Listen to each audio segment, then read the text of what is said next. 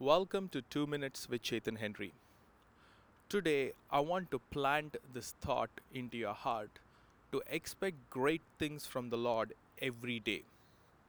You see, the Bible says in the book of Psalms, chapter 50, verse 15, that the Lord Himself said, Call upon me in the day of your trouble, and I will answer you, I will deliver you, and you shall glorify me.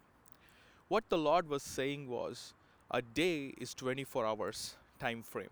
He was saying, if you will learn the art of calling upon me, expecting things from me, expecting answers from me, I can bring a turnaround into your life within 24 hours.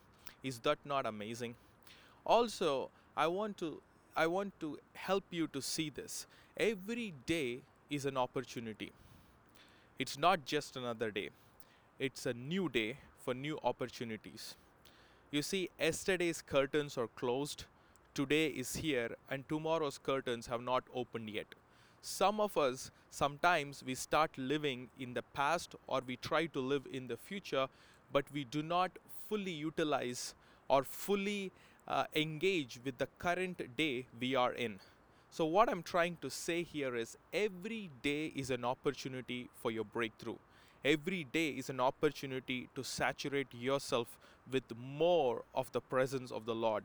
Every day is an opportunity to experience something new from the Holy Spirit which you have never experienced before in your life.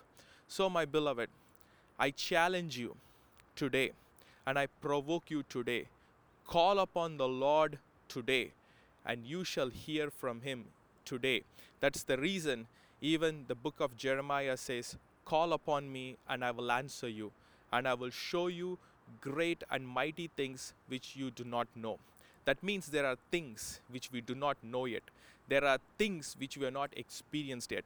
And God Almighty wants to bless us with these amazing experiences.